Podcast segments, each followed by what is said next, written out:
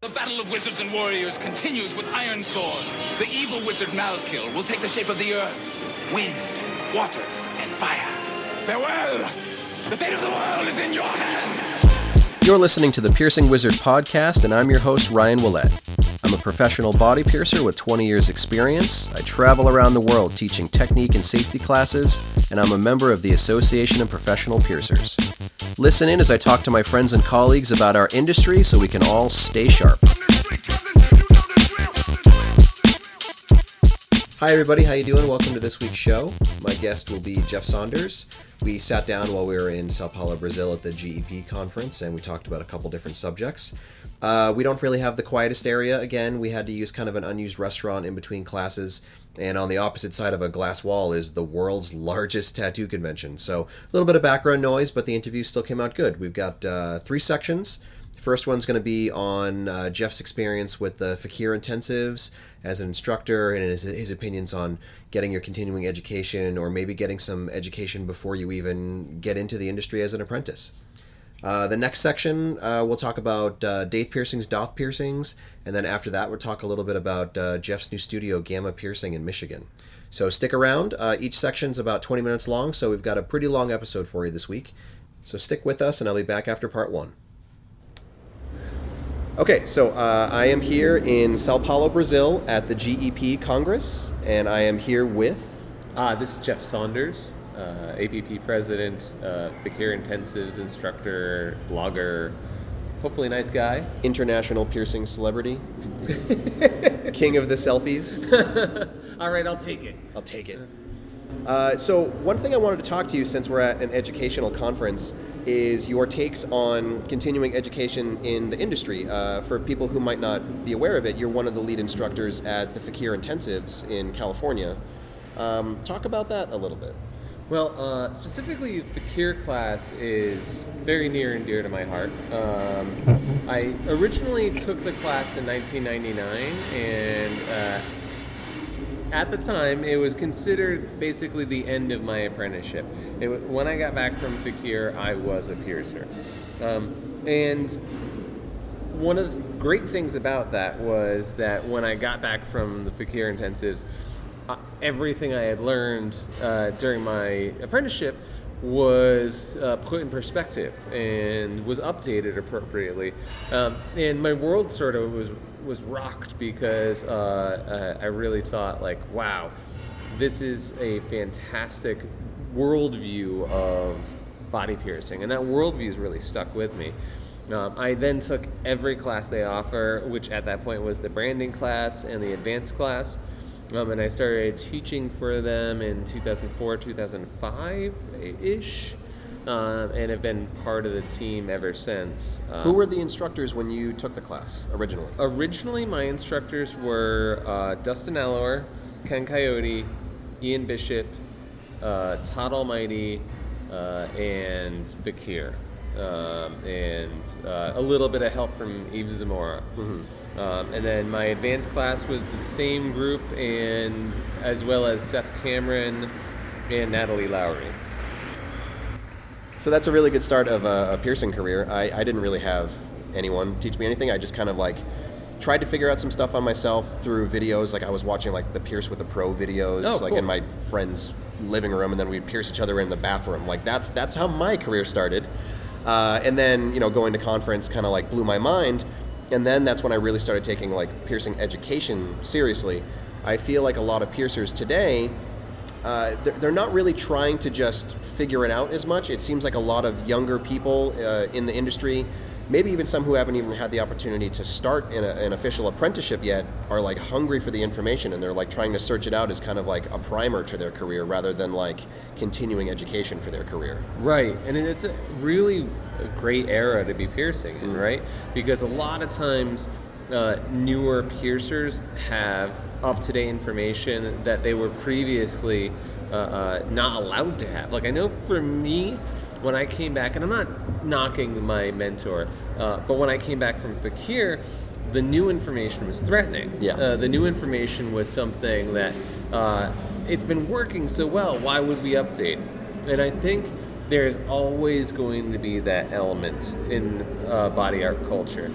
because people don't like people get comfortable in a place and they tend to not want to move from there. They Yeah. think it's unnecessarily expensive. It's the next generation threatening their generation. Yeah, and, and the, from from my point of view, that stuff isn't very threatening, right? Like, uh, uh, and in fact, if I've got someone that's young and enthusiastic and is doing the work for me and comes to my shop and it, it, like is is excited, to be like, what about this update? As long as we can have an informed discussion about it, it's a great place to be. Yeah. And with all these resources that people have, uh, I know uh, Brett Perkins and Pat McCarthy are talking about doing a, a new educational thing. Um, there's Fakir, there's APP, but there's also, and you and I both know this, uh, there's UKAPP, Yeah. uh, there's BMX, there's LBP. Yeah. We're in Brazil Yeah. teaching classes. GEP.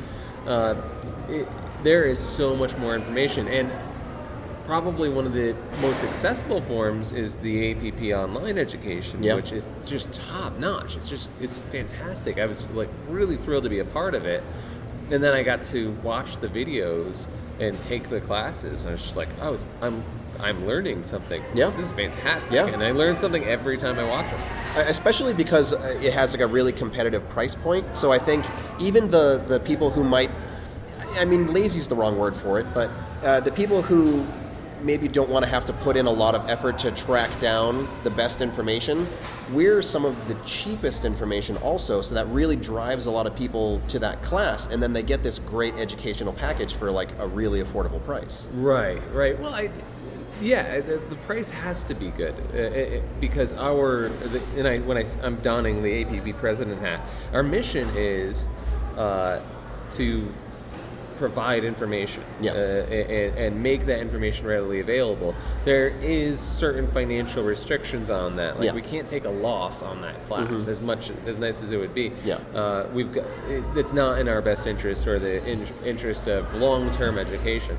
But if you're in a small town and you're not able to charge a lot of money for your piercings, or uh, if you're in another country and even though like an OSHA United States bloodborne pathogens class isn't going to get you anywhere with your local Department of Health, uh, it will give you some very solid information that you can then go to your shop and make improvements. And it, think about things critically. Maybe maybe your shop doesn't need an improvement, and maybe you just needed some out, outside perspective to help you appreciate what has already been built. Well, one of my favorite things about it is it's made specifically for the body piercing industry.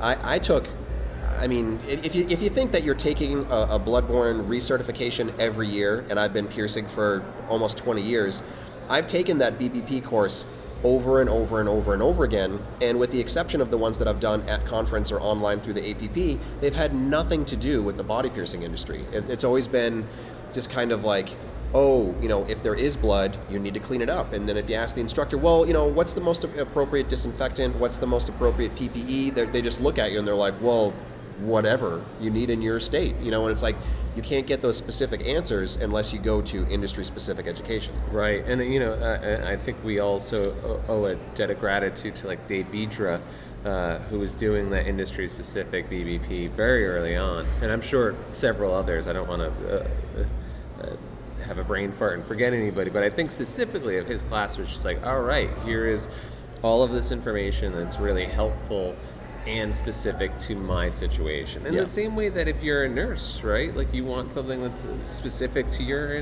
your industry, and I, I get that. People need that um, because it makes them safer. Do you feel like more education will be skewed towards online learning in the next few years? And where do you think the line is of what's appropriate for online learning versus what's not?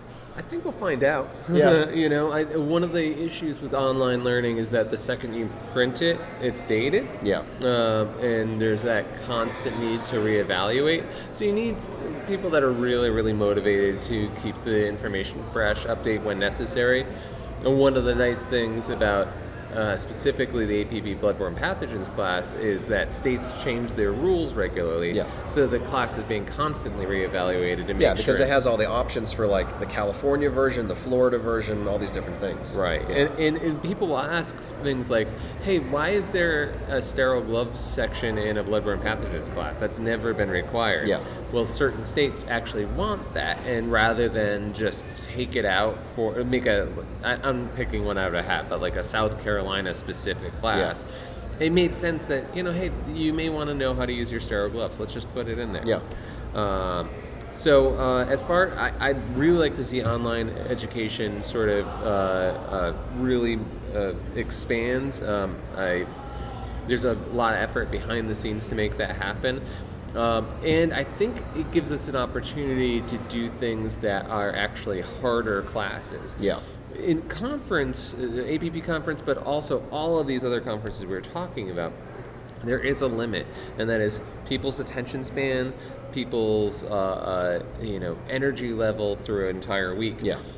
You can actually take a four-hour class online, make it very, very dense, Mm-hmm. and full of information. And yeah, you might not do it all four hours in one sitting. You Yeah. might break it up, but that's the beauty of online learning. Yeah. There's no deadline, right? If it takes you two weeks to finish the class, great. Yeah, the few times that myself and my staff have taken the, the course, it's been over a workday. So, you know, it's if we have a one hour lull, it's like, okay, go sit and do an hour of it and then, you know, do this task, take a lunch break or something, come back to it. So you stay fresh and you stay engaged in it. You're not just kind of like sitting there falling asleep or checking your phone in the classroom. Right, and and I I'm hoping that we can, and it, you know, it's a very big challenge. I'm hoping we can get some very very challenging, heady subjects in there.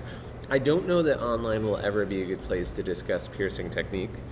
Um, I don't know if online is a great place to get into nuanced philosophical discussions. Yeah. Uh, on the other hand, very, very factual. Like, I, I, I think of bloodborne pathogens as a good example. The facts don't change, and there's an existing standard.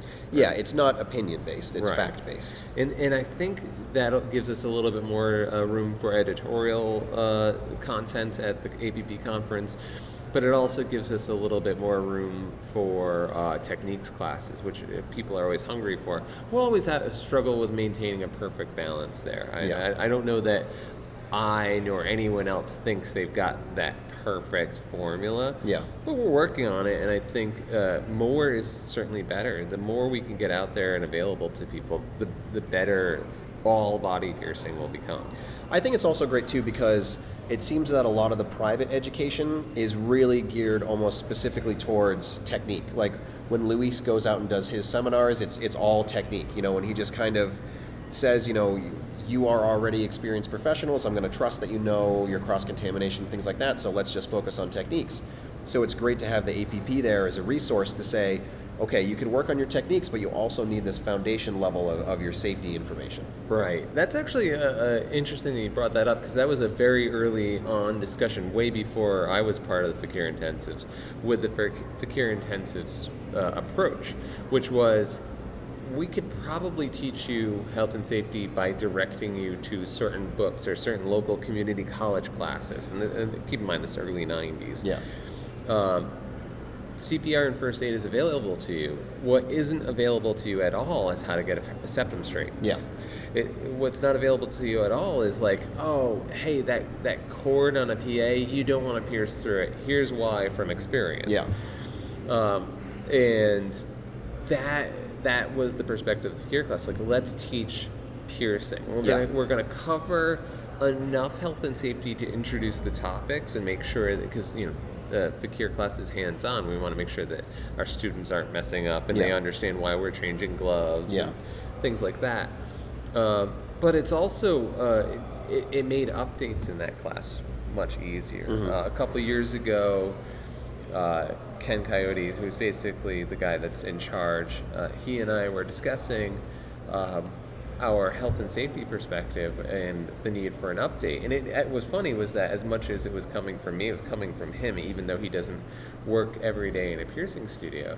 Um, and our perspective was we want our students to go either disposable or with instrument washers, which Right. is way different than what you hear coming from most modern uh, body piercers in, in their perspective. There's still this, this uh, ultrasonic um, approach, and I, I we we were it was we were able to put in that block of just like okay we're going to update our health and safety and let's update it for 2020, not Right. 2015. Right, looking forward instead of just what's right in front of you. Yeah, but it was also a much simpler part of the class at that point. Yeah. It gave us more time to discuss technique, Yeah. and we really got to work on that part. And that's the part that I think is just so great about the Fakir class is that it's not one person's opinion or one person's experiences. It's a group of 20 to 30 instructors over a 25 year span of time. Yeah.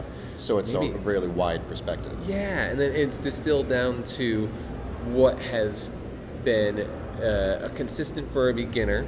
Like, how are you going to make sure that you don't that you're successful most of the time? Yeah. We've got that right, and then we were able to write in a, a new class, the comprehensive class, that spoke more towards experienced piercers, and that just became necessary over time because we the piercers had gotten so much better. Like Yeah. back to your original point of like, oh, you know, a lot of the newest piercers have all this great information coming through the door. Yeah. We didn't need to explain to anybody what a circular barbell was. Right. You know. Right. Uh, uh, so the the basic class still has a, a great place, but a lot of times, if you're a more experienced piercer, you're nine months into an apprenticeship. you're Yeah, a couple you're years getting a lot of repeat information. Yeah, the comprehensive's the class for you.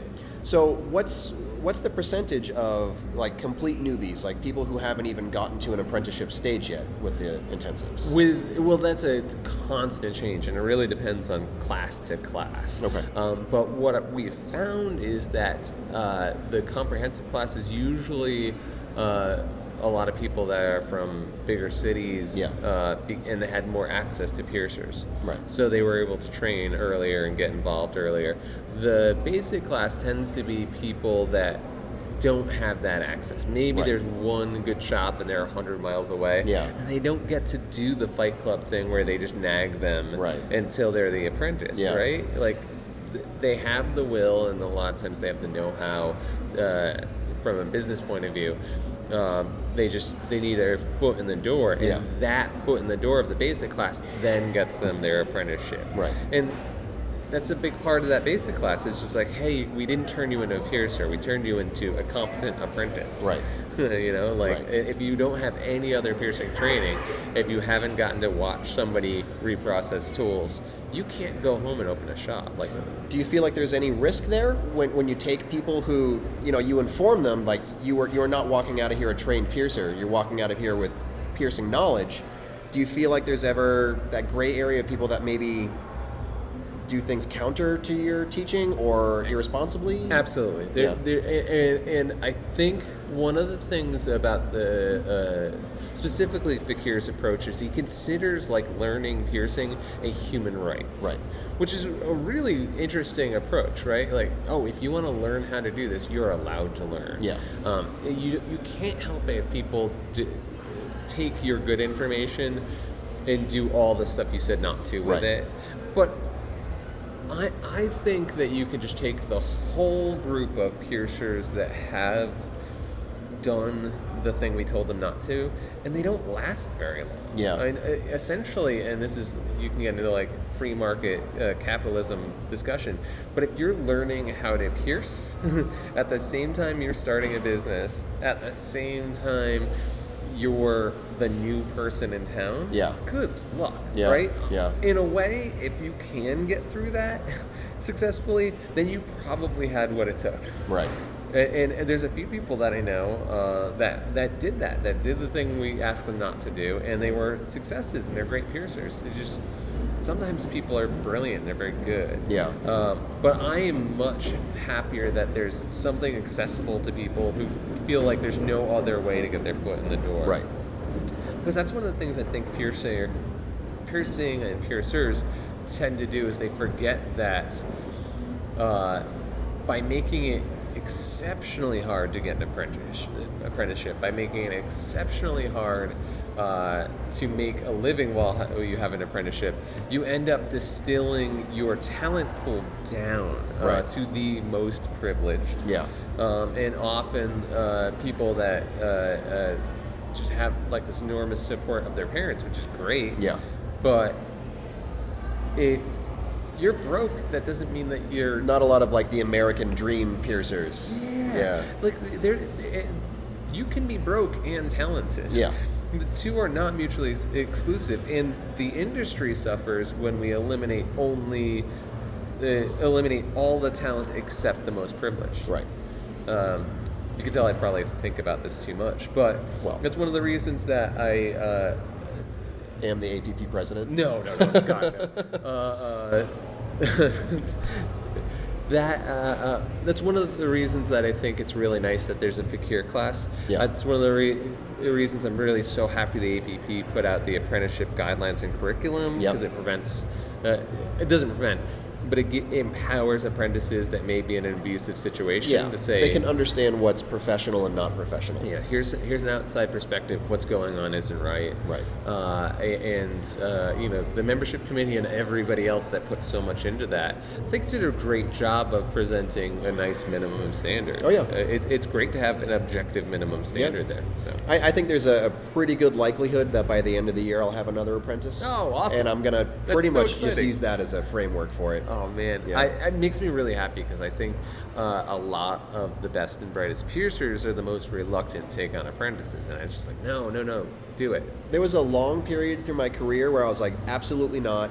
You know, the industry is oversaturated, this and that, da da da. Uh, and then I started to think like the industry isn't oversaturated. The industry is very undersaturated for skilled professionals. It's oversaturated for people that are, are untrained and unskilled. Uh, so I'm much more open to it. You know, I apprenticed Aaron and then I apprenticed Evan, and they were great experiences. You know, and I, I wish that I would have had an experience like that when I started my career. And, you know, I, I feel like I would have been a lot better in the long run for it. You know, it took me uh years to unlearn bad habits and to regain that, that foundation that uh, I never really started with. Right, and I'm very thankful that I I had a heck of a foundation to build on. You know, It- uh, it, it's really nice when that happens. Um, and there's a lot more resources to both Piercer and Mentor, right? Like maybe you would like something like the APP to uh, uh, a, a, as like a uh, an an essential part of your apprenticeship. Like, Yeah. hey, you're going to do the apprenticeship, but I need you to do the APP bloodborne pathogens class. I need you to do the personal protective equipment class. Like Right. these things that uh, have been written for you Yeah. and, and don't cost a lot. Um, and then you've got conference and. Uh, in a variety of different languages Yeah. and stuff. There's a lot of opportunities there that, that weren't there if you were training a piercer in 1990. Yeah, Right? yeah. That's great. So, uh, for anyone interested in the Fakir intensives, where would they find that information online? You go to www.fakir.org. That's F A K I R. Um, and under that is uh, a thing that says Piercer Training. Click on that and it goes through all the classes. How often do you hold the classes?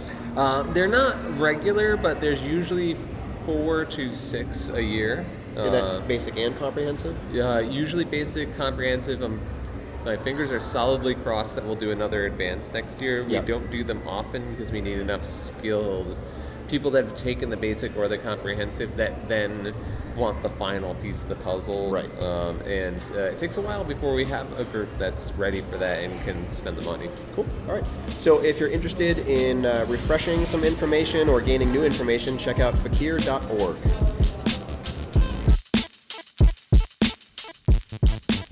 So next up, we're going to do uh, a conversation about uh, doth piercings. I, I say daith piercings, but part of what we talk about is kind of where where that name came from in the first place. Jeff talks about the the origins of the name. Uh, we talk about the the debate as to whether or not they have any therapeutic benefit for migraines. I wouldn't say that either of us are kind of arguing that they do, but it's mostly just kind of talking about how to talk about them basically you know talking to your clients to maybe not ruin their expectations but to to make sure they have kind of like realistic expectations for it so uh, part two is going to be about that and then stick around for part three where jeff talks about opening his new studio in michigan all right so we're going to have another conversation about you say doth right I say Doth, yeah. I typically say daith, but I, I can say either, whatever. I'm flexible. Uh, so we, we talked a little bit before in a previous episode about doth piercings uh, related to the supposed uh, curative effect that they have against migraines. And earlier on, when we had the conversation, it was basically just kind of making this hard stance of body piercings are not medically therapeutic. Uh, they can be therapeutic for personal reasons, aesthetic reasons, things like that, but there's no proven scientific evidence that can show that there is a, a curative effect to it. And you know, over the, I don't know how many you've done in the last year, but I've done like boatloads of them. Mm-hmm. And you know, I'd still say that there are people that walk through the door and they just want it because it's a cool looking piercing, but the vast majority bring up the word migraine or headache, and I, I always give them my boilerplate answer of we don't offer any piercing for a therapeutic reason. There's no scientific evidence to say that this can be connected to that. We only offer it for aesthetic reasons. If you're still willing to perform, if you're still willing to get the piercing, I'm happy to perform it for you as long as you understand that I'm not making any sort of claims about a medical benefit. Right, right. But still, I get all these clients who just uh, say, you know, I'm, desperate. I understand that there is no proof. I understand that it's purely anecdotal and, and that, you know, I'm not really expecting it to do anything, but I'm still having these crippling migraines. And even my neurologist at this point has told me to, to come in and, and give it a shot. Like, what, what do you think about that? Are you having any sort of similar experiences? Well, y- yes, for sure. And I think part of it, the the industry's reaction to the Doth migraine thing was. Uh, I don't want to take too much credit for it, but I, I put out a blog entry about it where I sort of I said I don't think it's likely that um, the the doth piercing is actually medically beneficial. Yeah. Um, I did say in it, and I don't think probably uh, uh, loudly enough, that I'm open to the idea that it's a possibility. As likely as it is that there is some evidence that it's helpful, um, Do you feel like that's more of a placebo effect? well, I don't. It's so difficult to say, right? I I do think that we know with placebo effect, we know that a sugar pill isn't as effective as a shot, and you can even tell the person, "I am giving you a placebo pill." Let me know how you feel in the morning. Yeah. And then you, the next day you give them a placebo shot, and they, they will report the shot as being more effective. When you get into a doth piercing, which I've had mine a few times, it's not always the easiest one to get done we're taking we're ramping it up that next level Right. um, to i don't want to say surgery right but you're, you're But it's physical contact, breaking the skin. and it's there and Yeah. it takes months to heal Yeah. right that's a big thing so it, it's uh, in terms of like it, it, I, it's placebo on steroids Yeah. in that regard if it's placebo right and i'm still open to the fact that it may not be it could be effective but until there's science to back that up then we don't know but that's kind of the discussion that i have and i'm fortunate sort of fortunate and not fortunate. My shop's not super busy right now. It's only a couple months old. I have plenty of time to have this discussion with people. Um, and I will never say no, I won't pierce you for that. And the last thing I'll say is that's stupid. Yeah. Right? Because uh, a, a big part of my issue is that I don't want to see piercers take advantage of uh, People in desperation. yeah, and, and Right. migraines can put you in a very desperate state. I understand that, um, but not taking advantage of them also means you're not ridiculing them Right. or poo-pooing their their last ditch effort. Right, Right. right. So I think there's a really important middle road that you can walk where you still do the piercing. Yeah, I'm not a terribly empathetic person, Mm-hmm. uh, but when, when people tell you know, believe it, uh, when people tell me these stories, you know, like it, it, it you know, sometimes it, it really resonates with me, and I I've never had I've never had a migraine. You know, I've had bad headaches, but I've never woken up and realized that like my day is ruined now because I. I can't get out of bed. I can't open my eyes. I can't be in bright light. I, anything like that. I've never experienced that. Right. And these people who say, I've gotten Botox, Botox injections in the side of my head, I've gotten, you know, nerve block surgery, I, I've, I've done this, I've done that, I've, all, I've done all these extreme measures, and now, like, I'm, I'm willing to try anything, and I'm even willing to try a body piercing, which I've never been interested in before. Yeah. Part of me is like, cool, welcome to my world, you know, like, you know, you're gonna love it, kind of thing, but you know, I, I don't want to even imply to those people, but I also don't want to take away that potential for hope in the back of their mind. I don't want to like be like, oh, you have absolutely no chance at all whatsoever. So I, I try to give them this very soft answer of, well, as long as you're comfortable with the fact that I'm not offering this for any therapeutic reason, if you're still looking to get the piercing because you want it as a piercing, I'm happy to perform that for you. But And I think that's probably the most sensitive and professional way to handle it. Yeah. Um, one of the things that really frightens me, and what I think a lot of piercers, and, and I don't think there's a ton of piercers out there that are offering this for therapeutic reasons, um, but the ones that do uh, tend to very, very loudly. Yeah, very blatantly. One of the things that I don't think they realize is that if they're going to do that, they need a completely different form of insurance. Yeah. Um, and it's probably going to be quite a bit more expensive. I, I would imagine that the first time there's a lawsuit because someone sued for false advertising, you know, that, that will shut a lot of those people up. Yeah, and then who knows how long that will take, Yeah. right? Uh, uh, it, it, but you don't want to be the person that that happened to, um, and it's not a, what false advertising is the is the best case scenario. Yeah. Me- medical Practicing malpractice medicine without a license. Yeah, that's the one that's scary. Yeah. Um, and that's the other thing is, uh, um, I'm kind of torn with daith piercing because it's one of my favorite piercings, right? Um, I've written about it because I think the name is cool and the pronunciation is cool, and I like Yeah. that story. Um, uh, I'm just the biggest fan of Erik Dakota. And Do you want to give people like the short version background of it? Oh yeah, uh, it, it's uh, it's also published in the Point, but very briefly, uh, Erik Dakota did the first pierce, first off piercing, supposedly um, in Santa Cruz, California, on a young woman named Teresa. Teresa was uh, teaching herself Hebrew. I I'm inferring that she was probably doing Kabbalah, um, and named the piercing Daith, which is the Hebrew word for knowledge, and it's spelled D A I T H. And she's close, but not right. It would have been D A apostrophe A T dot, um, or D A apostrophe A S das. Um, and um, it's the knowledge uh, of the tree of life.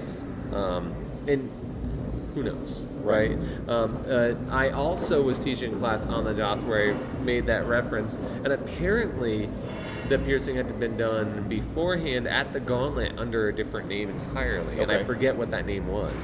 Um, but the, the Daith name spelling pronunciation stuck, uh, in large par- part because I think Erik's such a charismatic and sort of revered figure. Yeah. Um, uh, but yeah, I, so that's the background on this spelling. So I've, I'm, I'm just a huge fan of it. I also think like there's a very specific angle that it needs to be at, um, and the one that makes it look the most aesthetically pleasing and doesn't interfere with rook piercings and stuff.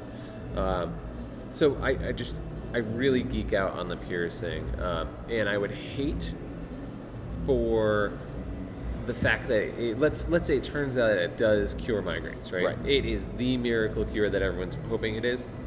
That's in a way that's awesome and super powerful, right?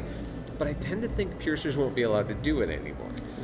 Well, I, I mean, there's there's a pretty strong precedent, and I think that hopefully it would be kind of grandfathered in, where I'm, I'm sure that if it was proven, the medical industry would ramp it up into some ridiculous fashion that's a little bit farther away from body piercing, uh, where they can charge thousand dollars for it instead of maybe fifty or hundred dollars for it. Right, right, and but I you you could you could see like it's in the realm of possibility that it's- Possible, sure. that your department of health says, hey, you are not allowed to do Yeah. that. That's for doctors. You're not a qualified Yeah. daith healer. Exactly, Right. and, and so I don't I don't know if, I don't necessarily think that's likely, but it's in the realm of possibility. Yeah. Um, but it could also mean that our insurance rates go through the roof, Mm-hmm. right? Um, it, it it's a very complicated issue, and um, I I think it's. Uh, I don't think there's an easy answer. I don't think there's one right way to approach the thing. But what you were saying, the way you talk to your customers about it, I think is really sensitive, really professional. I do something very, very similar. Yeah, I, I was never really. I, I wouldn't consider myself dismissive in the way that I talked to them before, but I was I was very clear that you know, do not expect a benefit, kind of thing. You know, not really like crushing their dreams, but you know, maybe taking away a little bit of their hope. Uh, and now it's just kind of one of those things where I've said what I need to say. Uh, if you still want it, if you still have faith in your date, um, then, then let's go for it. You know, um, and I, again, I, I love doing that piercing. But so you were saying that Rick Free mentioned that there's a potential study in the works. Yeah, and this I, this is a casual mention online that I, I hope I'm getting correct, but I Rick Free, who's at 23rd Street, had mentioned that there was some kind of study that has either been performed or is ongoing. Um, one of the things that I think I, I zoomed in on early was that um, it didn't seem to matter if you had actually gotten your daith pierced for it to be effective. Okay. Um, and I I say that because I you know read a lot about it, and there was a lot of people that were getting rooks and forward helixes. They got my daith pierced and my migraines are gone. And she's like, oh, clearly this has way more to do with the belief than it does with the location. Right. Um, so interesting, not to digress too far, but that's actually true of acupuncture too. Um, it's very very difficult to do a blind study on acupuncture. How Yeah. do you how do you fake it, Right, right? right. But what they are able to do is say like, okay, here's the ch- traditional Chinese medicine version um, of where you're supposed to poke the needle on the ear for this condition, Right. and measure that versus the wrong spot. And it doesn't seem to matter. Right. Any spot seems to be equally effective. They, they call it sham acupuncture is uh, as effective. It seems like sham daith piercings are equally effective. Right. Uh, and I do have that discussion with my clients when they're not well suited for the daith piercing Yeah. and they're very, very desperate. I was Yeah. like, well, it just it turns out that I don't think it matters where it goes. Yeah. Um, And uh, people that, uh, and this is, again, a, a very small minority of piercers that are like, oh, we're the only ones that know the specific the angle. magic spot. Yeah. Uh, I forget what piercer it was, but they posted some like kind of gripe on Facebook where a client called and uh, said, "Do you have anyone there who's qualified to perform a daith piercing for migraines?" Because my friend got pierced, and her piercer said that they were the only studio in the state that was qualified because they knew the magic spot. Yeah, and you and you wonder how tongue in cheek that shop was being when they said that. Yeah. If they, it, or if they were deadly serious. I, I would imagine it's a situation where it's a piercer who doesn't necessarily have that long, thoughtful conversation, and it's basically just like, oh, sure, I could do that. They do a piercing, they get some sort of anecdotal follow up a week later, like, oh, I haven't had a headache all week, and then like, oh, I am a miracle worker. Yeah, there's actually a. a it, I I listened to too many podcasts. There's an interesting thing that happens with magicians, where uh, certain magicians Where they actually get laid. That's pretty interesting. Watch me pull a date out of my hat. Uh, no, but well played. Uh, no, where they actually start to believe that they have powers. Right. Um, and uh, uh, it, they start to they, they get baffled by their own BS. Uh, and and uh, it's a really interesting thing because I think that can happen to piercers too. Because when someone comes in and is like kissing your feet, like you've saved me, it's Right. really t- powerful. Yeah. And, and it's it's tough not to uh, uh, Drink your own Kool Aid. yeah, it's like that's very intoxicating, Yeah. right? Like you want to be the person that saves. Like who doesn't feel Yeah. good after that, Yeah. right? But it's it's just it's such a dangerous and slippery slope Yeah. uh, be, between. And I always say like the balance bands thing. Balance bands worked until they didn't, Right. right? Like they. And the people that sold them, I don't think were necessarily bad people. I think they really genuinely believed that like a magnet in their silicone Wrist, band yeah. made a difference, right? And I don't think the people that bought them were stupid, right? Like Kobe Bryant's not a stupid guy, right? Yeah. Like he, he, It's an easy fix, and people like easy fixes. yeah, Yeah. And, and and and really at the end of the day, it was like a good luck charm. Like Yeah. if you had any faith in it, it was effective. Yeah. Right. So, uh, uh, uh, is is that daith piercings? I don't know. I'm still I'm still open to the fact that they could be uh, proven somewhat effective. I would love it somewhere down the road if there was a study that, even if it said 10% of people had a positive proven effect. You know, I, yeah. I, I think it would be great, but I, I'm not really holding my breath for, for that study. I I, I think the, the the real challenge is you can't you can't there is no uh, uh, control Right. right you know when you've gotten your daith pierced or when you haven't the only hope they can have is that if they do it uh, they give you a forward helix or a rook or a conch or something else Yeah. Well, that that's that's expecting a lot from the people performing the study to even understand The the, difference. difference. rather than just like, oh, you got your you got your cartilage pierced. Right, and how many of them are even pronouncing it correctly Yeah. with any sort of uh, uh, uh, input from the piercing industry at large, right. Like you- it's reaching the the most important people is very very challenging. Um, when I think the big thing is like if you see an article about it uh, in your newspaper or uh, on the news or anything, give Or those people a call and give them uh, give give them some perspective. Just Yeah. like, hey, Huffington Post, I saw you you post this. There's other information from really reputable sources. Why Yeah. don't you get in touch with the Association of Professional Piercers? Yeah, like yeah, uh, because it- the APP put out a statement. Was it like almost a year and a half ago at this point? Yeah, it, you know what's really interesting is uh, it seems like we've been doing this the migraine cure forever. Yeah. Laura, uh, my wife, um, had stopped piercing when she was eight and a half months pregnant. Okay. Um, my son is now two years old, and she just came back to start piercing again. She did her first daith for a curative effect. Yeah. Uh, uh, from the or the client was asking for it for that reason uh, two months ago. Right. She had never done one. Yeah. I was like, man, it seems like we've been doing this for five years. Yeah. I was like, this is still a new thing. Yeah, it's just of all the piercings it could have been too. It's it's kind of weird to me that it's that one, you know. And, and I'm I would love to find out eventually if somebody like Paul King or, or somebody into anthropology wants to really dig down to the bottom of it and, and figure out where it came from because maybe it was just that it was a really rare period, like a Doug Malloy kind of origin. No, you know? I, I, if anybody's going to have their finger on it, it's Jim Weber. Okay. Uh, I'm just remembering I was supposed to mail him something. Jim Weber, that owns Infinite ta- uh, In- Infinite Tattoo, Infinite Pin- Piercing in uh, Philadelphia, uh, he has been doing a lot of research on where it started. Okay. And there's a very early article. I want to say it was a, a State University in New York uh, group, and it was ostensibly like a. Uh, um, uh, a clinical study. Yeah. So it may have started with a study. Okay. Interestingly, uh, and you wonder like,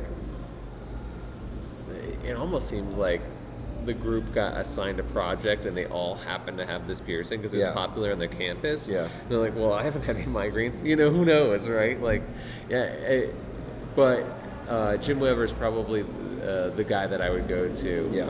uh, about that. I, my, my first uh, digging back, I found a was it, was it a chiropractor or a neurosurgeon? I forget which, and that's a very big difference.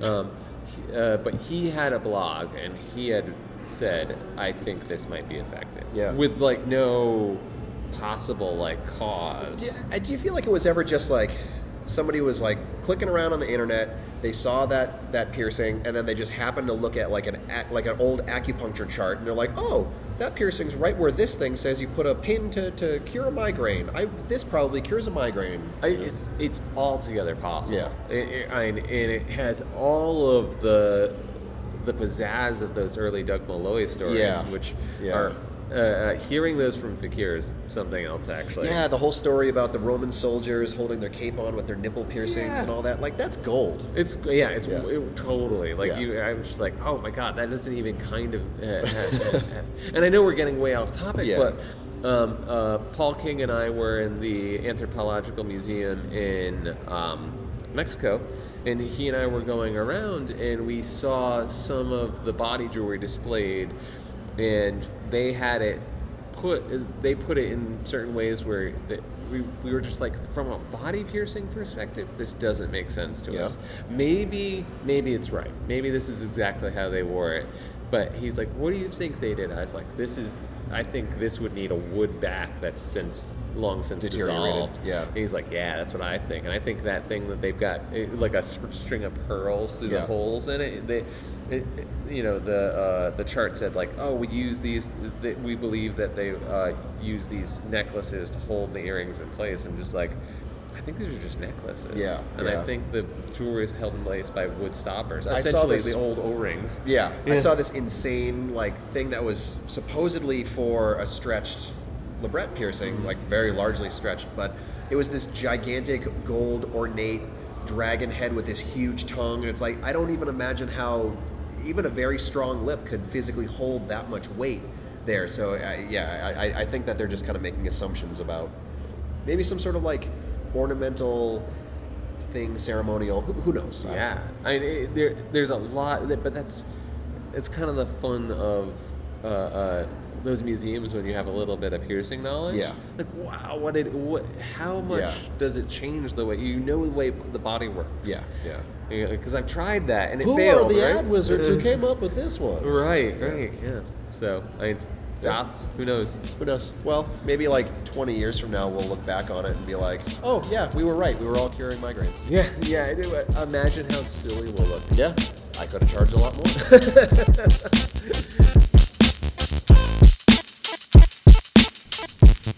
So up last, we're going to talk to Jeff about his new studio, Gamma Piercing in Ann Arbor, Michigan, and how that came about. For a, a long time, Jeff owned Rockstar Piercing in Providence, Rhode Island, a pretty big shop, and uh, he made the personal decision to kind of step away from that business and lead more of a family life. And eventually, he would uh, open a smaller boutique studio, Gamma Piercing. So we're going to talk to Jeff and uh, his journey doing that. And next week, we'll be back with uh, another interview for you. So, uh, another subject we can talk about. You owned a, a pretty well known studio in the Providence, Rhode Island area, uh, Rockstar, and you decided to kind of move away from that larger studio, and now you've opened kind of like a more of maybe like a boutique kind of feel studio in, in Michigan. Yes. So, what are some of like the what, what's some of your motivation behind that, and what are some of the lessons you learned going in from from kind of a larger studio to purposely a smaller studio? Well, I mean, so there's a lot to discuss with that. Uh, Rockstar was uh, my first love. Uh, I wouldn't have sold the shops if uh, my wife and I weren't in the situation where we wanted to move closer to her family because we start, had started a family. I, I loved it.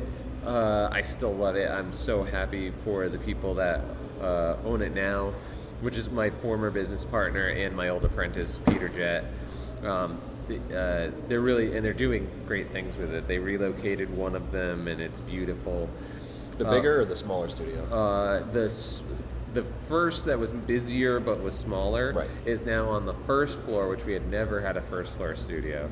Um, they moved to a bigger space uh, with two piercing rooms, and that was something that that shop had needed for years.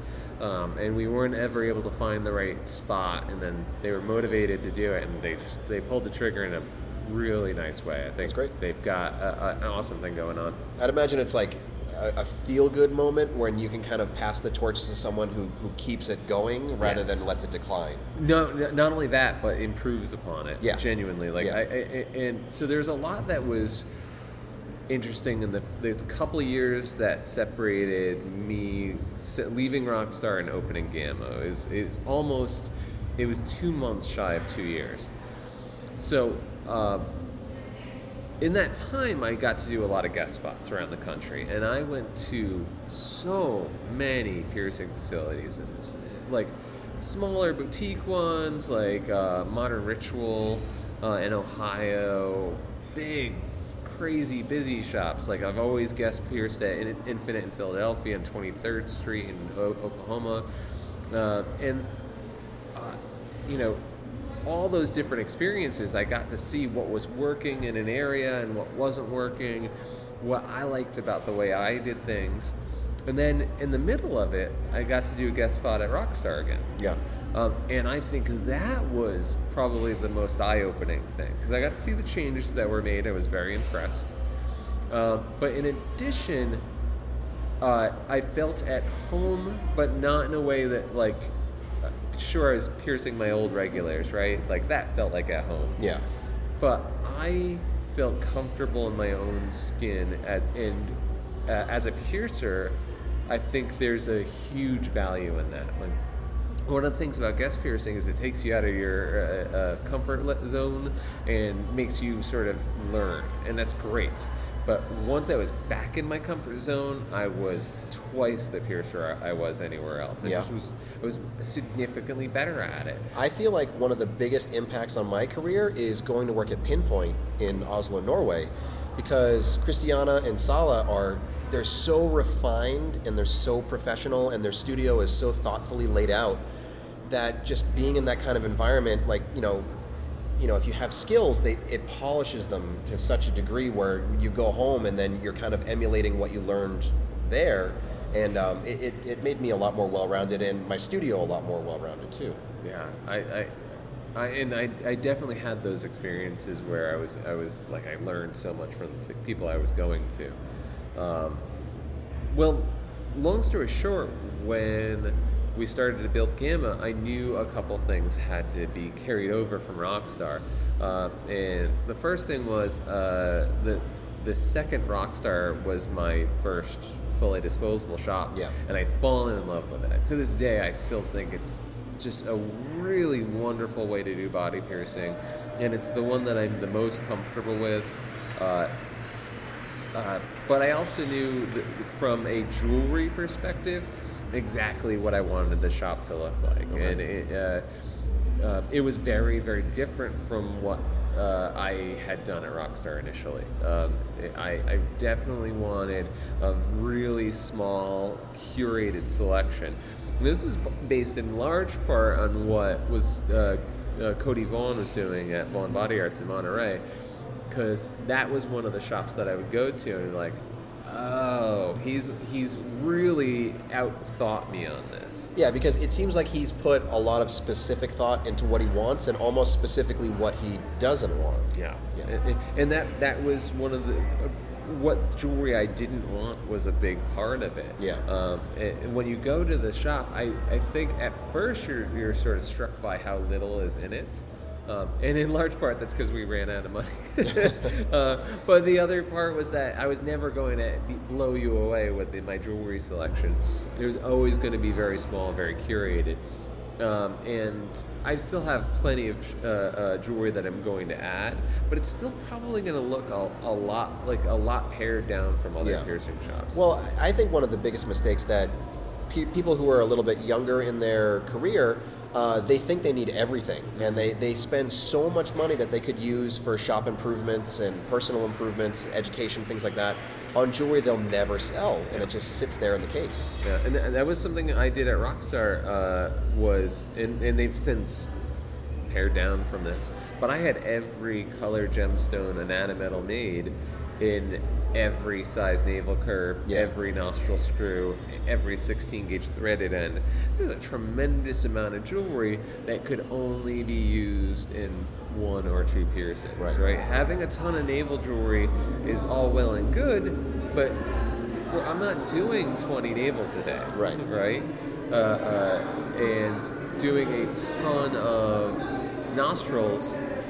Uh, not everyone wants nostril screws. So when we opened Gamma, we didn't even carry any nostril screws. Yeah. It just it made more sense for us to be able to multitask the jewelry. Yeah, yeah. And and it's not that I'm against nostril screws, but from a financial point of view, they didn't make a lot of sense for me. Well, I- I mean, it's not like you have to have it, and I feel like a lot of my clients, I'm, I'm the same way. I have maybe 10 nostril screw options, and those are only for the people that specifically ask for them. Yeah. And then I have everything else in threadless. And when I explain it to people, especially people who have already worn nostril screws, they say, oh, yeah, that makes so much sense. I hated having that little tail inside my nose. Yeah. Uh, and then one of the other things that was really different for me, uh, Rockstar at one point, I think at its most, we had 15 employees. Wow. So it was a it, it, it was a monstrous shop in terms of coordination, and I had really capable, awesome people managing and ordering jewelry and stuff. But and, and I think you're probably in a unique position to appreciate this. As much as you might go in with the with a dictator approach, it's my way or the highway. Yeah. That doesn't really work if you want to have a good working relationship with people. Yeah, You've got to listen to their input. Yeah. And with 14 other people at the shop giving me their input, input constantly, it sort of stifled the thing that I think I'm the most, I'm, I'm the best at, Yeah. which is trying new things. Yeah. Uh, doing new things, then three days later figuring out it didn't work Right. and starting new happens all the time at Gamma Yeah.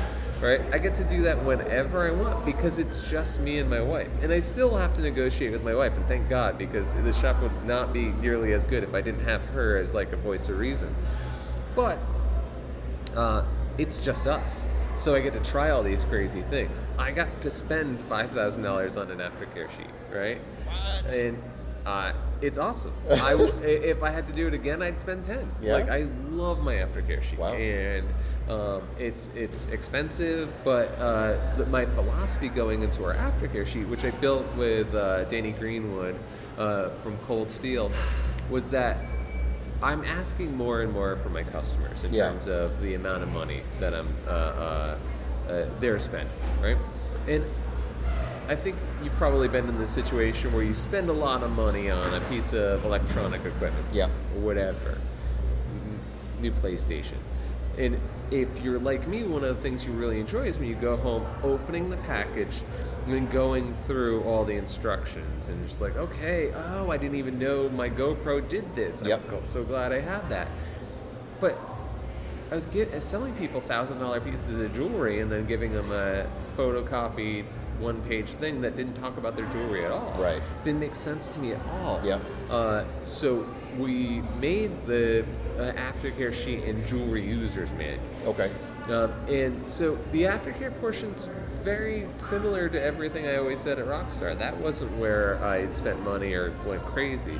Uh, it was developing uh, uh, graphic design and images for The uh, jewelry the side. jewelry side, and then I, you know, the graphic design was relatively inexpensive because Danny's a friend of mine. Um, but when you're buying as many aftercare sheets as I was, it was a big, scary experiment. Yeah. And uh, uh, it wasn't five thousand dollars up front, Mm-hmm. but it, it definitely will be that over the course of a year. Uh, considering how popular the aftercare sheet was and, Yeah. and how I'm just giving it to everybody because I'm really proud of it and I think it really Well, it's really good advertisement too, even if they haven't become a customer yet. yeah, they, they, they understand how their jewelry works, and I think there's a huge value uh, for even people that aren't my customers that they understand like this is how press fit jewelry works. This Yeah. is how internal threading works. Well, if it, if it makes you feel any better, uh, you know, you can always you can. It's like you feel those waves in the force of, of body piercing, Yeah. and when when you kind of released your aftercare packet, I heard from several other people that weren't you, and it's like you gotta you gotta see this, you gotta you gotta see this aftercare packet. It's crazy. It's so well thought out and designed. And then I went and I looked at it, and everybody was raving about it. So you know, whatever you invested in it, seems to have paid off. I'm I'm pleased. I'm very pleased, and I th- I, I, I hope uh, we actually sell it to other shops now. People will just take it. We we're changing the photos and updating the graphic design, but then we'll add their logo to Yeah. it. And you know, if they have uh, um, want to change the text on it, I'm not I'm not proud. You can change the text. Like we'll work with you. Uh, but that's been really cool. Yeah. Um, and she and I are actually starting a company together based on that success. yeah, it's great. Uh, uh, but yeah, the uh, um, uh, doing taking chances like that with Gamma, which wasn't possible with Rockstar, or, or if it was, it was going to be. I don't want to say watered down. It was going to be contributed to in a way that uh, wasn't always to my liking. Yeah. uh, and that's not their fault. That's sort of me well, being it's like me. you have to have this balance of, I, you know, I'm going to delegate some things to trusted individuals, but at the same time, I have to understand that it's going to be their decisions and their input that influence my business. Right, Yeah. right. And I had, and I, I really had just wonderful people doing it uh, um, that were so talented and were bringing like, I, from a jewelry selection point of view. Uh, uh, when you go to Rockstar, you're just be like impressed with the jewelry combos. Yeah. I just I'm uh, every time I go there, I'm just like, wow, this is crazy. I don't have uh, that kind of eye for jewelry. Yeah. Um, so I start. It's funny because now with Gamma, I actually when I need to get something outside of the standards, I really need to defer and like look at what other shops are doing and sort of Yeah. like, ah, okay, I get it. It's not one of my natural abilities, um, but it's been fun. Yeah. Uh, uh, How do you feel like your your market has responded to it? Do you feel like they're comparing you to other shops in the area, or do you feel like they're kind of taking you as your own individual experience? Well, that's actually been a really fun thing because uh, uh, so uh, the area that I'm in has 130,000 people, um, and there's one shop. Yeah. Uh, Providence had about 30,000 more people. I owned two myself in that town, and there were about five other competitors. Okay. Right. So, and I didn't think I had a lot of competition in Providence. So, um, when I moved to this area, uh, I had actually talked with the other piercers at the other shop, um, and uh, they were very, very uh, uh, friendly and wished me luck. Um, and but one of the peers was like, it's gonna be weird having somebody else in town. and it's just like I, honestly we're gonna have two different clientels and Yeah. that's exactly the way it's worked Great. they they are an excellent shop they do a great job and uh, there's gonna be people that respond to the vibe of our shop better than the vibe of their shop i think they're really vice versa. yeah, Yeah. oh abs- absolutely Yeah. yeah the vibe of their shop's really fun and um, there's a lot of colors it's a really really pretty shop our shop is black and white Yeah. um, and we're parents Mhm. and we and we talk like parents and a lot of times we're just we're, we're I, I never thought I'd be saying this, especially back at, when I was at Rockstar. But like, I, we're the shop for soccer moms, Yeah. right? Because because we are in effect soccer parents, Yeah, right? Like yeah. that's where we are, um, and and it's a really nice, very very laid back environment. Um, we've heard uh, uh, really positive responses, and I think uh, I'm looking forward to expanding on that relationship with the community. But the, the I couldn't like Ann Arbor's clients more. We Yeah. just I, they are wonderful. Uh, the, a breath of fresh air. Um, uh, and I will say, like, I'm not. Uh, New England has a certain type of person, and they're great. I'm I'm a New Englander, like I always will be, but uh, they're very strong-willed. Yeah. and a lot of times uh, I, they, they, they, that kind of put me on edge. Uh, Ann Arbor is much more Midwest. Okay. And that sort of more relaxed, more friendly approach, I think I need it at this point in my life. I, Do you, do you see yourself trying to grow and expand this shop, or do you feel like you intentionally want to try to keep it smaller? Uh, I don't know. A lot is so. Uh, the shop's been open uh, just about three months, uh, and we haven't. We were open for three weeks while the students were in town. Okay. Then uh, there was graduation, and uh, in a college town, the week of graduation is always slow. Uh, then the students left, mass exodus, and I mean we are we're not just in a college town; we're on a college campus. Okay. Uh, so it was an absolute ghost town, and then the construction began. And uh, when I say the construction began, it all around my shop is completely closed down because of construction. Okay. And we're still busy. Really? We're, we're actually much busier than I think we have any business being, considering all of the construction and the fact that there's no students around. Yeah. When 90% of the population returns in September, I don't know that keeping it small is going to be a possibility. Right, right. uh, no, maybe it is. Maybe uh, the students actually don't really like our. Who wants to get pierced by dad? Yeah, right? yeah. Right? and that might be the response that I get. We don't know. So um, I, I'm not. I, I'm trying to let it it find its own natural path. Yeah, organic growth. Yeah. Yeah, and if that means that we've got to add an extra piercing room and I hire two more piercers, then so be it. Yeah. Right. But if it also means that I'm forever a seven to twelve piercing a day shop, I'll be just fine with that. Honestly, that's my sweet spot. That's Yeah. what I prefer. I my, my shop has grown a lot over the t- over the years, Mm-hmm. and um, you know I'm in this spot now where my shop is very large, a lot of staff, uh, and a lot of business, and I, I wouldn't honestly say that I'm happier for it. I'm not unhappy for it, Mm-hmm. but uh, it's it's very difficult having to put on those like boss pants. It's a very different set of problems. Yeah. Right. Uh, and and a very different set of uh, uh, privileges. Right. Like when you go to conference and you're ogling jewelry. Yeah. Right. You've got the money to. Yeah. No, you're not gonna and just the fact that I Yeah. can be at conference and not have my studio closed. I have my staff, and you know we're sitting here in Brazil, Right. And my studio's open and it's fully staffed. Yeah, yeah, Yeah. And whereas I had to find guest piercers, and of course that's not a thing uh, Yeah. uh, when you're a boutique shop. Yeah, yeah. and it's APP conference, right? Like, uh, so we were closed most of that week. Uh, yeah, no, it, it's, I, you know, I feel like. I don't think Rockstar for me was ever quite as big as Precision is for you, but um, uh, it, it was a lot of a lot of employees, a lot Yeah. of a, lo- uh, uh, Yeah. a lot of personalities, and um, yeah, that's it's it's tough because I don't know I don't know which shoes I'd rather be in. Right? Yeah. There, there's a thing that's great about the financial security. I go back and forth, and I, I read some of your posts, and I see how happy you are, you know, and I'm just like, oh, I'm jealous of that. I, you know, I think, I think had I just left Rockstar and immediately opened Gamma, Yeah. this would not be the post you'd be seeing. yeah. Um, I think a large part it was the two solid years of both other work. Like while I was building Gamma, I for a short spell I worked at a brewery, Yeah. figuring out if I wanted to brew beer. I don't. um, maybe as a hobby, but not as a job. Um, and I was also helping my father-in-law out. So there were days where, and I'm not joking, I was taking phone calls from Fakir Musafar. Uh, while I was delivering meat to restaurants. Okay. Uh, uh, these these were weird days. That's a for me. Yeah. I was uh, I was like, this is a very strange life I'm living. Both hang from hooks. Right.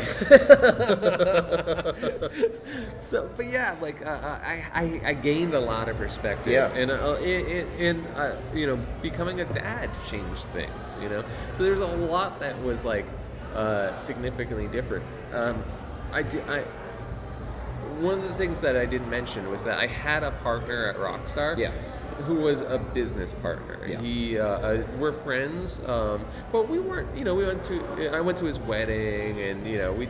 It, I knew his kids. But it's not like you were hanging out we were on hanging weekends. out, right? Yeah. yeah, And he didn't know anything. It- there was a point where I pierced his daughter's ears, and her jewelry fell out, and he had no idea how it worked. Okay. It's like you've been buying thousands of dollars of this for years, but Yeah. you don't know how it works. That's funny. Now you can give him your, your booklet. Now we can give him the booklet, right?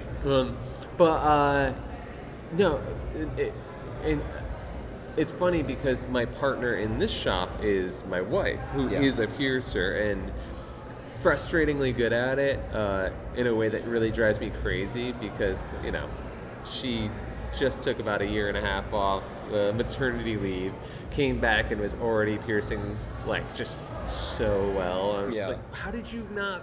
Oh my god, it's so annoying. uh, but yeah, I, uh, uh, but she's my partner in it, and it's way different for me to have a partner uh, that uh, is also a piercer and has perspective and Yeah. uh, uh, and unfortunately she and I see eye to eye most of the time really I'd hope so. uh, uh, well, no, I can imagine that you could do this thing as as um, a husband and wife team, and the way it could work is that like all of my harebrained ideas she shot down, Yeah, yeah. um, and she doesn't do that. Uh, she really makes me sound it out because one of the things that I'm good at is having this crazy idea and like just going for it, and she's there to be like make me think it through. Okay. Um, and at the end of it, very rarely do I still think. Uh, uh, it's, do I still approach the idea the same way? But it always ends up being a better idea once she's through with it. yeah. Well, I mean, partners in life, partners in business. Yeah, it's but it, that, that part is working out really, really Yeah, nicely. you know? that's great. I'm really happy to, to see it because like I could see, I, I wouldn't say that you looked unhappy at all during the Rockstar years, but I could see the frustration sometimes. I could see the joy and the pride too. Mm-hmm. Sure. But I could see the frustration, and then when you when you took that time off, and then just seeing you go through the process of, of building Gamma, like you just always had this big smile on your face. Even if you looked stressed, it would still be this like prideful stress. Yeah, yeah. It's been. It's. I. I I'm. I'm well, I'm glad you noticed that. Thank you. Uh, uh, and yeah, it's it's been a really really wonderful experience. I could, I, I couldn't have a better town. I couldn't have a better partner. Uh, even like from a competition point of view, like Yeah. wonderful competitors. Yeah, that, no bricks through your window. Right, I could, I, and I can send them stuff that I, uh, you know, for example, I don't do surface anchors. Yeah. Right, I can send them work. That's great. Right? It's great, and uh, they, uh, we spoke ahead of time. She's like, hey, if you see a consistent issue, let me know. They're like, oh yeah, same thing here. And of course, I don't. You Yeah, know, it's yeah. great. So it's it's just uh, uh, a lot of the headaches that. Uh, you could have, I've avoided. That's that's fantastic. I mean, that's literally living the dream. yeah, yeah. So, um, if people want to find your shop, where do they find it in the world and on the internet? Uh, so we are 1214 South University Avenue, uh, Ann Arbor, Michigan. And uh, my website is www.gammapiercing.com. Um, and the aftercare sheet that we were talking about, there's a PDF that you can download for free of it if you just want to see it. Uh, and that's under the aftercare heading. Um, you can also find me at piercingnerd.com where I write piercing stuff. Uh, but uh, yeah, please stop by the shop. It's fun. Yeah, great. All right. Well, I wish you continued success. Thanks.